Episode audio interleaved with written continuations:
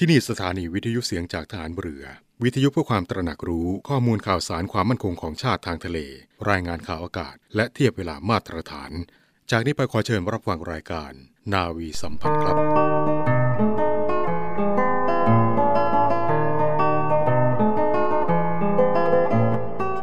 ชาติบ้านเมืองประกอบด้วยนานาสถาบัน อันเปรียบได้กับอวัยวะทั้งปวง ที่ประกอบกันขึ้นเป็นชีวิตร่างกาย ชีวิตร่างกายดำรงอยู่ได้ เพราะอวัยวะใหญ่น้อยทำงานเป็นปกติพร้อมกันอย่างไร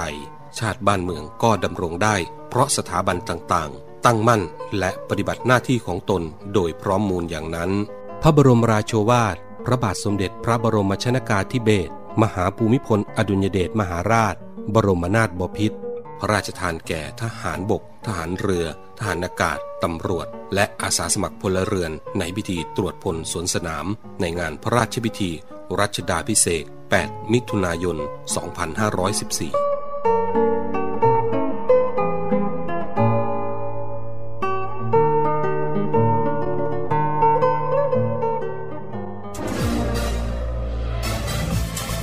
คุณกำลังฟังเสียงจากฐานเรือ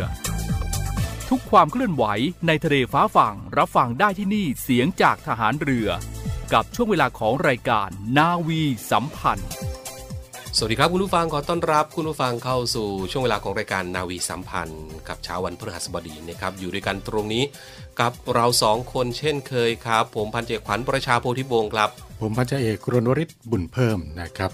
กับเรื่องราวต่างๆ ที่น่าสนใจครับที่นำมาฝากกันเช่นเคยอืม และก็เป็นประจำทุกวันพฤหัสบดีนะครับ กับสถานี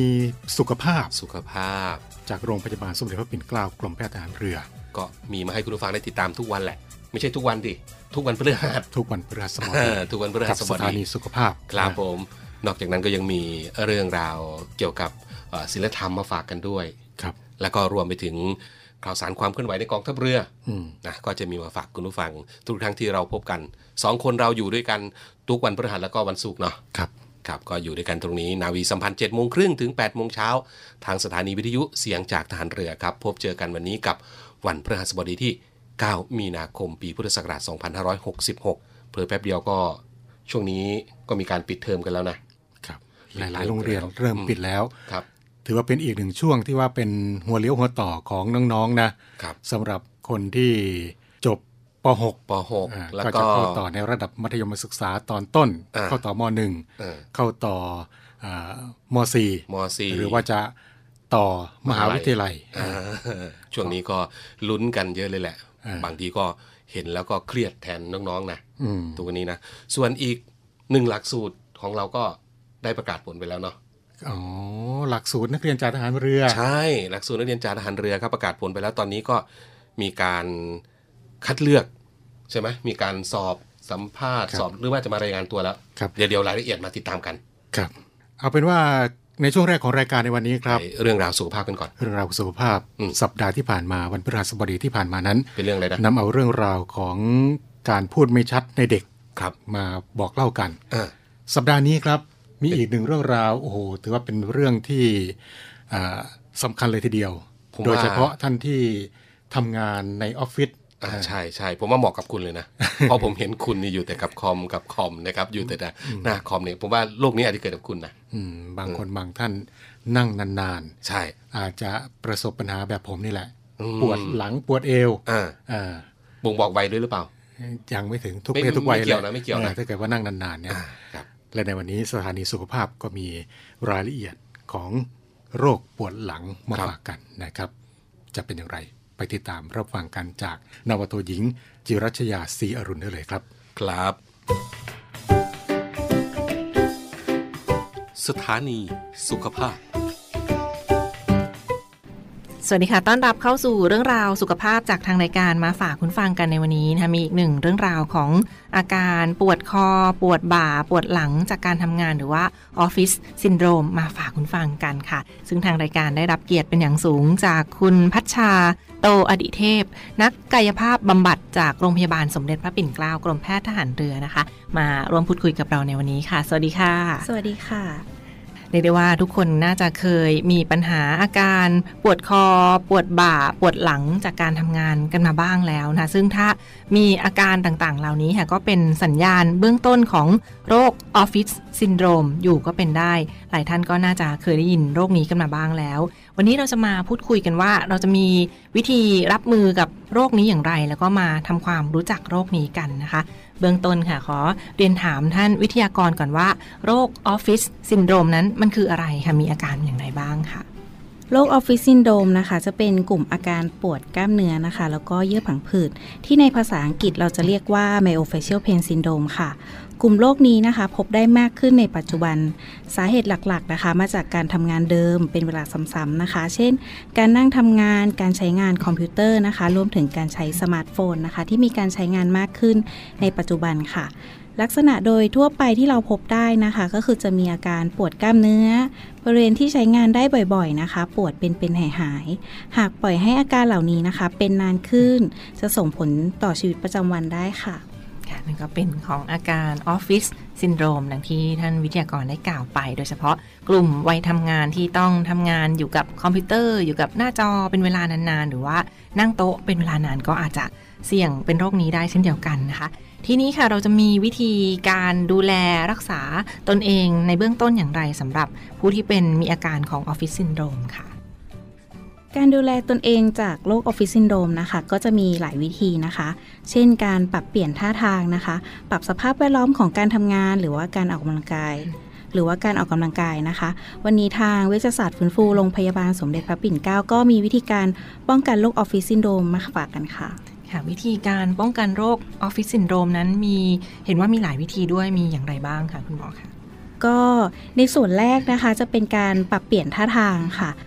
โรคออฟฟิศซินโดรมเนี่ยสามารถแก้ไขได้นะคะ หากเราปรับท่าทางได้อย่างเหมาะสม เช่น ท่าทางในการทำงานค่ะ โดยส่วนใหญ่เรามักจะทำงานด้วยความเคยชินนะคะ มีการทำงานเหมือนเดิมซ้ำๆในท่าเดิมเป็นเวลานาน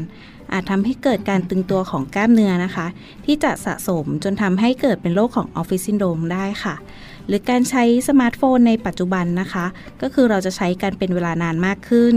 การใช้สมาร์ทโฟนเป็นเวลานานก็จะส่งผลต่อกล้ามเนื้อคอบ่าได้โดยตรงเลยนะคะ ยิ่งใช้สมาร์ทโฟนนานนะคะ ก็จะมีอาการเมื่อยล้าจากการใช้งานเป็นเวลานานได้ค่ะค่ะนั่นก็เป็นปัญหาในส่วนของสมาร์ทโฟน ถ้าเราก้มหน้าจ้องมือถือเป็นเวลานานเหล่านี้นะก็อาจจะเสี่ยงต่อเป็นออฟฟิศซินโดรมได้ ทีนี้ค่ะเห็นว่ามีการปรับเปลี่ยนอิริยาบถเปลี่ยนท่าทางในการนั่ง หรือว่าการทำงานเป็นเวลานานเราสามารถปรับเปลี่ยนท่าทางได้อย่างไรบ้างคะ สำหรับท่านที่ต้องนั่งทำงานเป็นเวลานานนะคะ ก็สามารถทำให้เป็นอาการปวดได้นะคะ การนั่งที่ดีเนี่ยจะทำให้เราสามารถนั่งทำงานได้มากได้นานขึ้นนะคะ และลดอาการของโรคออฟฟิศซินโดรมได้ค่ะ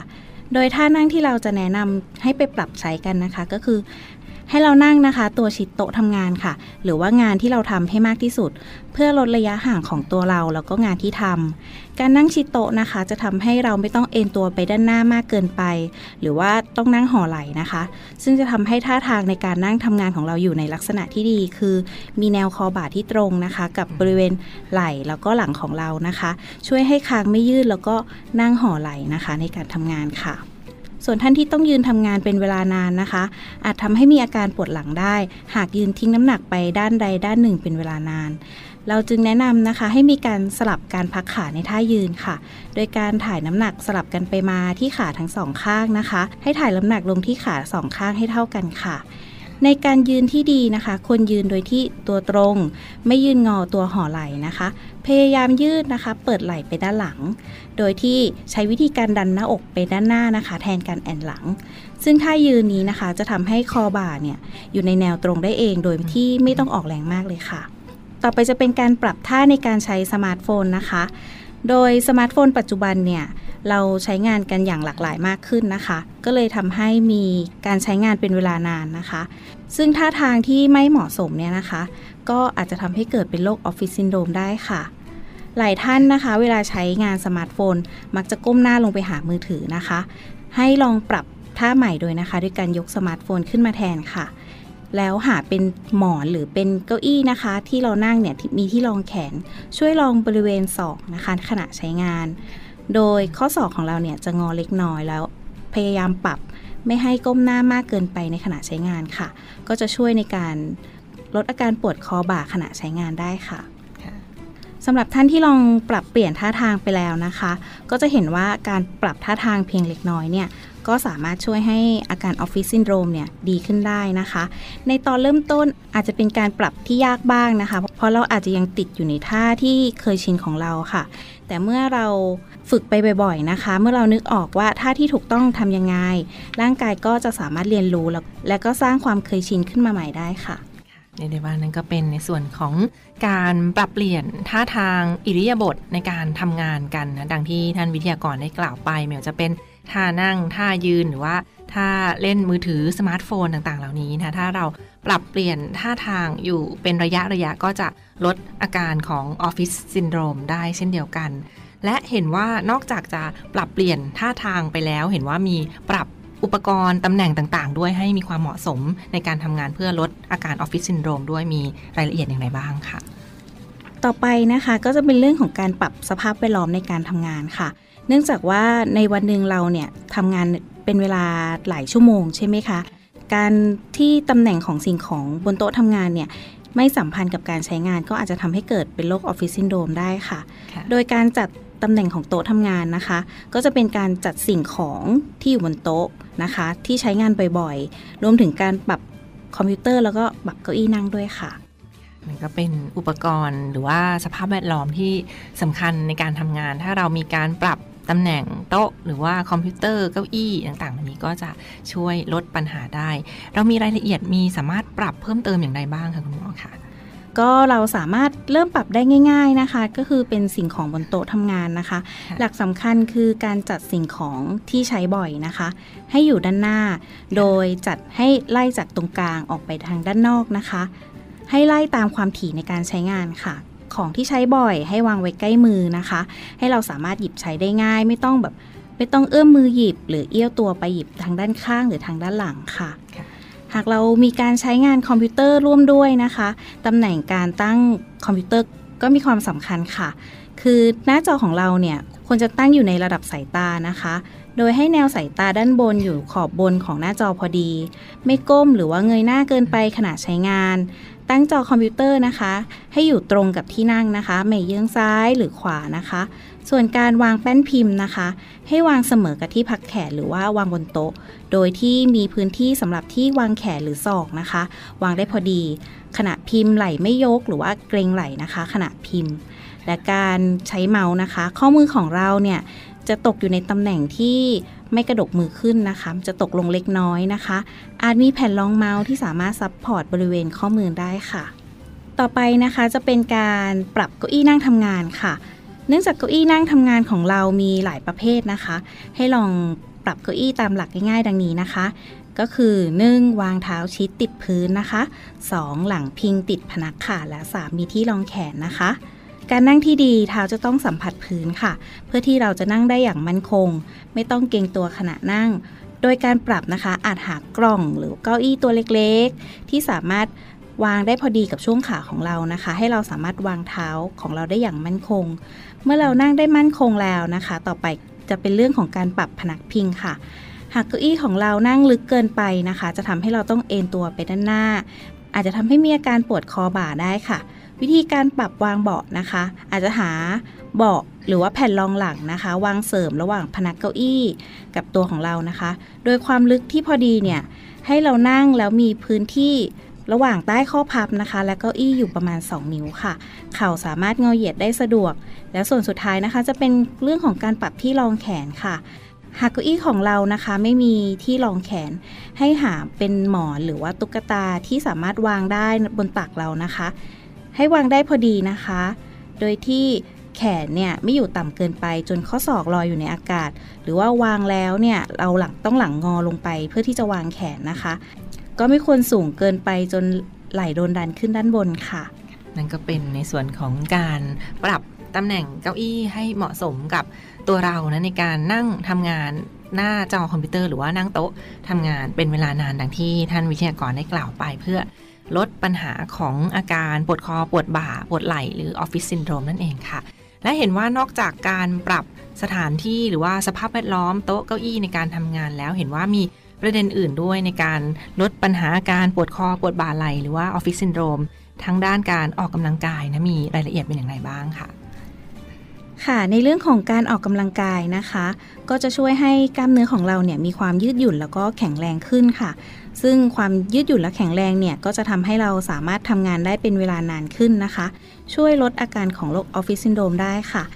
การออกกำลังกายที่แนะนำนะคะ ส่วนใหญ่จะเป็นการออกกำลังกายด้วยการยืดกล้ามเนื้อนะคะ และการออกกำลังกายด้วยการยกน้ำหนักค่ะ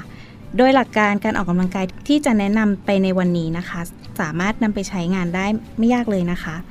ในส่วนแรกจะเป็นการออกกำลังกายด้วยวิธีการยืดกล้ามเนื้อนะคะ การออกกำลังกายด้วยวิธีการยืดกล้ามเนื้อจะทำให้กล้ามเนื้อเรานะคะ มีความยืดหยุ่นมากขึ้น หลายท่านที่เริ่มมีอาการตึงตัวของกล้ามเนื้อจากการทำงานนะคะ การยืดกล้ามเนื้อก็จะช่วยให้กล้ามเนื้อคลายตัวลง เพิ่มการไหลเวียนของเลือดแล้วลดอาการตึงตัวของกล้ามเนื้อค่ะ หลักการคือให้ยืดกล้ามเนื้อนะคะ โดยยืดค้างไว้ในบริเวณที่เราต้องการนะคะ ประมาณ 5-10 วินาที ในท่านที่มีอาการตึงกล้ามเนื้อมาก ให้เริ่มทำที่ 3-5 ครั้งก่อน และเมื่ออาการดีขึ้นนะคะ ค่อยเพิ่มเป็น 10 ครั้งต่อรอบได้ค่ะ ในวันหนึ่งเราอาจจะทำประมาณ 2-3 ครั้งต่อวันค่ะต่อมาจะเป็นการออกกำลังกายด้วยวิธีการยกน้ำหนักหรือการใช้น้ำหนักนะคะ การออกกำลังกายด้วยวิธีการใช้น้ำหนักเนี่ยจะเป็นการออกกำลังกายเพื่อเพิ่มความแข็งแรงของกล้ามเนื้อนะคะ ความแข็งแรงของกล้ามเนื้อสำคัญต่อการทำงานของเรา เนื่องจากเมื่อเราทำงานเป็นเวลานานนะคะ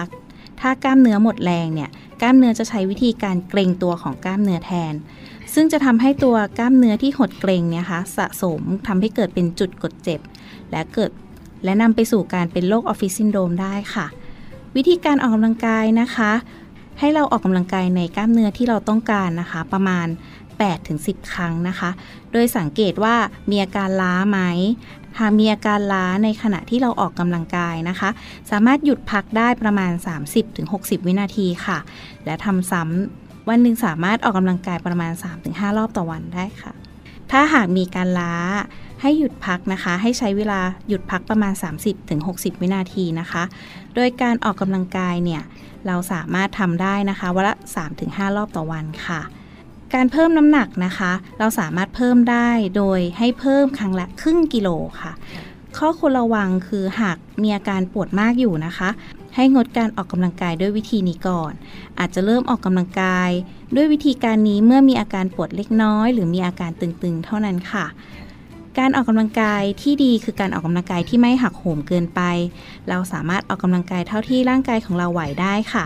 หากออกกำลังกายแล้วมีอาการปวด หรือล้าจนออกกำลังกายต่อไม่ได้ ให้หยุดการออกกำลังกายโดยทันที หากเราฝืนออกกำลังกาย อาจทำให้ไม่ได้ผลหรือทำให้เกิดอาการบาดเจ็บขึ้นได้ค่ะนเดือนนั้นก็เป็นในส่วนของการออกกำลังกายตามความเหมาะสมของแต่ละบุคคลนะไม่ว่าจะเป็นการยืดเหยียดกล้ามเนื้อหรือว่า การออกกำลังกายที่ช่วยลดปัญหาอาการออฟฟิศซินโดรมดังที่ท่านวิทยากรได้กล่าวไปตามความเหมาะสมนั่นเองค่ะ และสุดท้ายนี้ค่ะคุณอนุญาตให้ช่วยฝากปิดท้ายถึงคุณผู้ฟังคำแนะนำอื่น ๆ ค่ะในการลดปัญหาออฟฟิศซินโดรมทั้งการพักผ่อนให้เพียงพอหรือว่าลดความเครียดต่างๆ เหล่านี้มีรายละเอียดยังไงบ้างค่ะ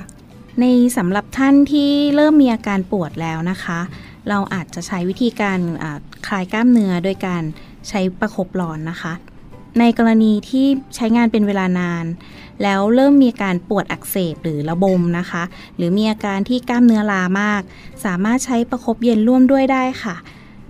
เราสามารถดูแลตนเองนะคะ ให้อาการออฟฟิศซินโดรมดีขึ้นนะคะ ได้โดยการปรับพฤติกรรมค่ะ โดยการที่ไม่อดนอนนะคะ ให้ลดความเครียดลงนะคะ ออกกำลังกายอย่างสม่ำเสมอ และหลีกเลี่ยงท่าทางที่ใช้งานซ้ำๆได้ค่ะหากอาการออฟฟิศซินโดรมนะคะ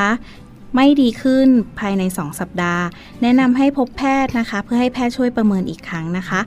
เพราะโรคออฟฟิศซินโดรมหากรักษาไวก็หายได้ไวค่ะ หากทิ้งไว้นานเป็นอาการเรื้อรัง อาจทำให้รักษาได้นานขึ้นค่ะและทั้งหมดก็คือเรื่องราวที่ เป็นข้อแนะนำมาฝากฟังกันในวันนี้นะ ต้องขอขอบพระคุณเป็นอย่างสูงเลยทีเดียวค่ะสำหรับท่านนักกายภาพบำบัด คุณพัชชาโตอดิเทพนะนักกายภาพบำบัดจากโรงพยาบาลสมเด็จพระปิ่นเกล้ากรมแพทย์ทหารเรือที่มาร่วมพูดคุยกับเราในวันนี้ และพบกันใหม่ในตอนหน้าค่ะ วันนี้สวัสดีค่ะ สถานีสุขภาพ เป็นอย่างไรคุณพอจะนำไปปรับกับตัวเองได้ไหม เรื่องนี้อืมบางคนบางท่านนั้นไม่ทราบนะครับ การที่จะอ่าปฏิบัติตัวยังไงเออในการนั่งทำงานนานๆเนี่ยครับบางคนบางท่านไม่ทราบ เอ๊ะทำไมปวดหลังปวดเอวจังเลยทั้งทั้งๆที่ก็นั่งไม่ได้ยกหนักไม่ได้ยกของหนักอะไรนะอ่าอืมก็เป็นเรื่องที่ง่ายๆนะสำหรับครับการปฏิบัติตัวเพื่อสุขภาพร่างกายของเรา และก็ เป็นประจำทุกวันพฤหัสบดีนะครับ กับเรื่องราวของสถานีสุขภาพมีเรื่องราวดีๆมา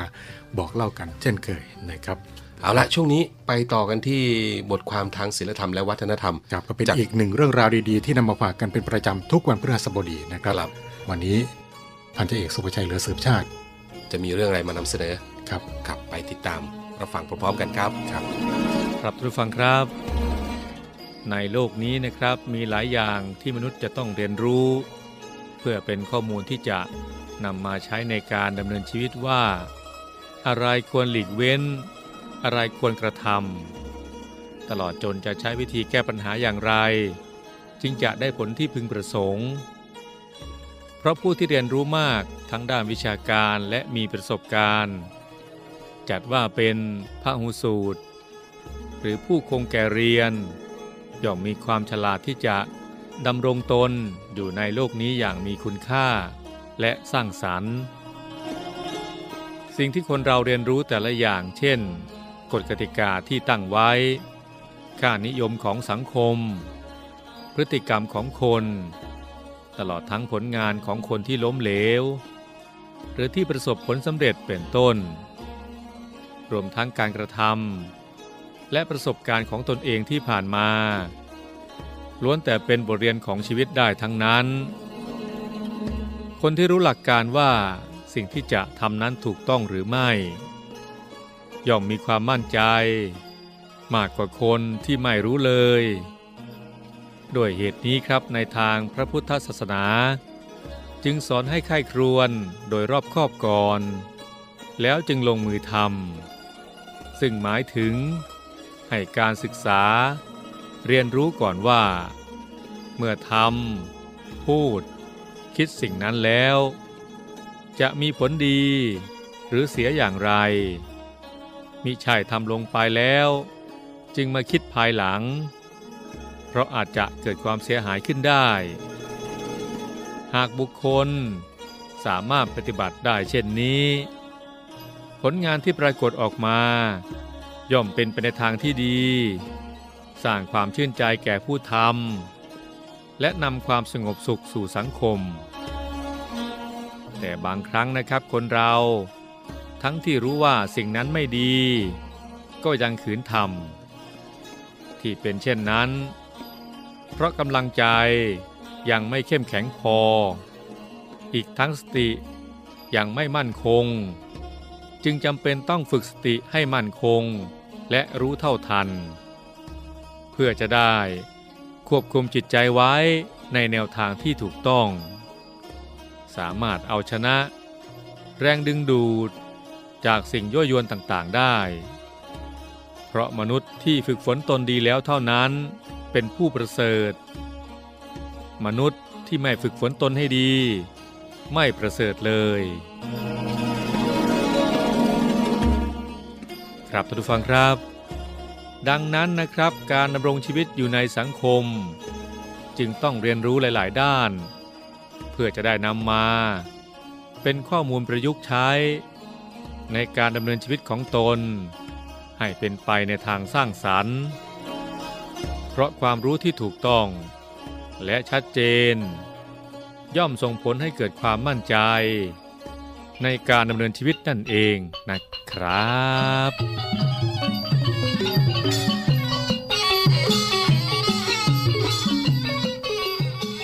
คุณผู้ฟังกำลังจะติดตามรับฟังรายการนาวีสัมพันธ์กับเราสองคนนะครับอยู่ด้วยกันตรงนี้มาถึงช่วงจะท้ายรายการแล้วนะครับ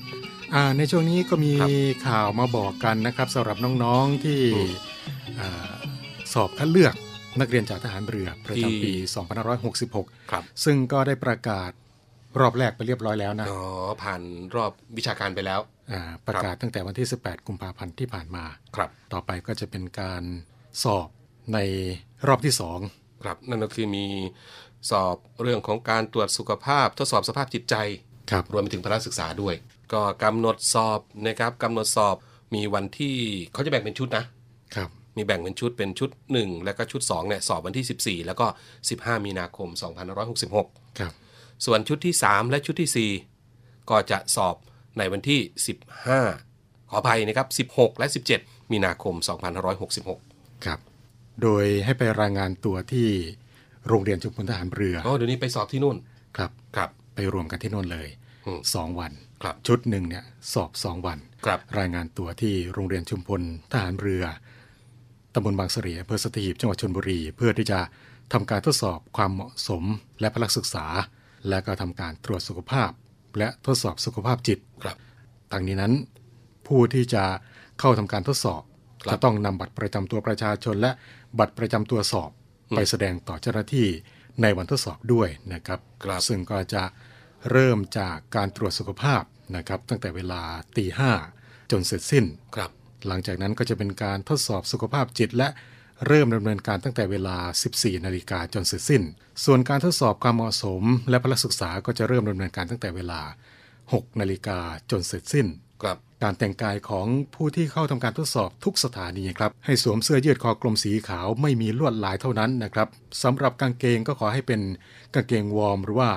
กางเกงนักเรียนนะครับ ก็ขอแจ้งให้ครับผู้ที่จะเข้าทำการทดสอบนะครับครับในวันที่ทำการตรวจสุขภาพและทดสอบสุขภาพจิต ก็ขอให้ผู้ที่เข้าสอบเตรียมดินสอ 2B พร้อมทั้งยางลบดินสอ รวมทั้งจะต้องชำระเงินค่าดำเนินการอีก 800 บาทนะคครัรับบส่วนในวันทดสอบความเหมาะสมและพละศึกษา ผู้เข้าสอบจะต้องเตรียมชุดกีฬารองเท้าผ้าใบและกางเกงว่ายน้ำ รวมทั้งจะต้องชำระเงินค่าดำเนินการ 200 บาทนะครับครับแล้วก็สำหรับการปฏิบัติตัวนะการปฏิบัติตนนะครับในการเข้ารับการตรวจสุขภาพ ก็สามารถรับประทานอาหารเช้าได้ตามปกตินะครับครับแล้วก็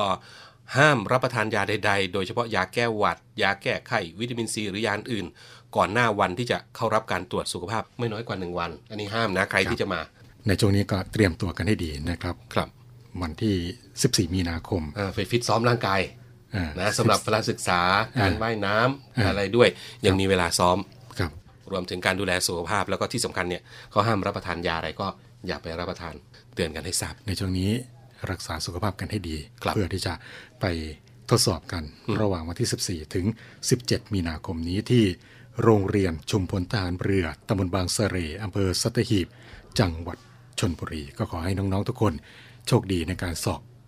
ทุกทุกคน นะครับครับมาร่วมเคลื่อนนาวีจักรยนต์ปฏิพิเพศารกับพวกเรานะครับครับและนั่นก็เป็นเรื่องราวทั้งหมดที่นำมาเล่าสู่กันฟังในนาวีสัมพันธ์เช้านี้ครับครับมาถึงตรงนี้เวลาหมดอีกแล้วครับคุณนุนยครับกลับมาพบกับช่วงเวลาของรายการนาวีสัมพันธ์ได้เป็นประจำทุกวันนะครับครับ7นาฬิกา30นาทีจนถึง8นาฬิกาทางสถานีวิทยุในเครือข่ายเสียงจากทหารเรือนะครับ และครับเราสองคนก็จะอยู่กับคุณผู้ฟังในวันพฤหัสบดีและวันศุกร์นะครับ วันนี้ ลาไปก่อนนะครับ กลับมาพบกันใหม่พรุ่งนี้กับเราสองคนเช่นเคยโชคดีมีความสุข ทุกทุกท่านครับ สวัสดีครับ สวัสดีครับ หมดวันนี้ไป วันคืนที่ผ่าน ก็ไม่รู้อีกนานเท่าไหรกว่าเราจะได้เจอ ได้พบกันใหม่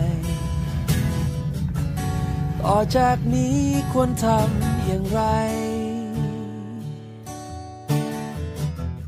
ในวันหนึ่งก็ต้องจากเธอก็รู้ว่าคงทำใจได้ยากในเวลาที่เราอยู่ตรงนี้ก่อน ดวงตะวันจะลาลับ ไปก่อนไฟดวงนี้จะเลือนหายไป ฉันจะมีเธออยู่ ให้เธอรู้ในใจตลอดก่อน เสียงที่ลมได้พาพัดไป กลับกลายเป็นเสียงแห่งความเงียบงัน ให้ฉันและเธอได้เก็บ ความรักที่เรานั้นมีต่อกันเรือจะ ทำทุกอย่างอย่างเต็มความสามารถในการที่จะช่วยเหลือกำลังพลทั้งในส่วนที่รับตัวมาแล้ว และที่ยังค้นไม่ค้นหาไม่พบได้จริง อย่าขอเวลา อยู่ตรงนี้ที่เป็นเหมือนเก่า แต่เราก็รู้ดีว่าทำ ต่อจากนี้ควรทำอย่างไร ในวันหนึ่งก็ต้องจากเธอก็รู้ว่าคงทำใจได้ยากในเวลาที่เราอยู่ตรงนี้ก่อน ดวงตะวันจะลาลับไป ก่อนไฟดวงนี้จะเลือนหายไป ฉันจะมีเธออยู่ ให้เธอรู้ในใจตลอดก่อน เสียงที่ลมได้พาพัดไป กลับกลายเป็นเสียงแห่งความเงียบงัน ให้ฉันและเธอได้เก็บ ความรักที่เรานั้นมีต่อกัน วันและคืนจะเวียนหมุนไป แต่ว่าฉันยังอยู่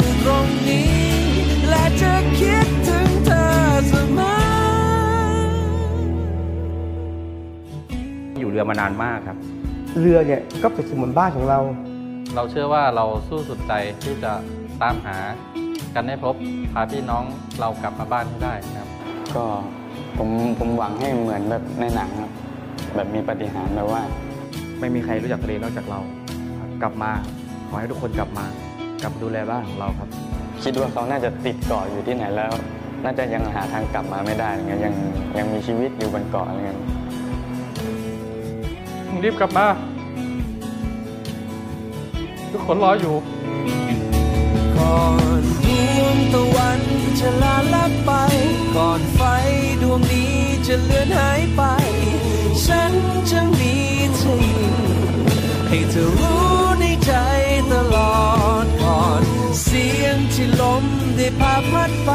กลับกลายเป็นเสียงแห่งความเงียบงันให้ ฉันและเธอได้เก็บความรัก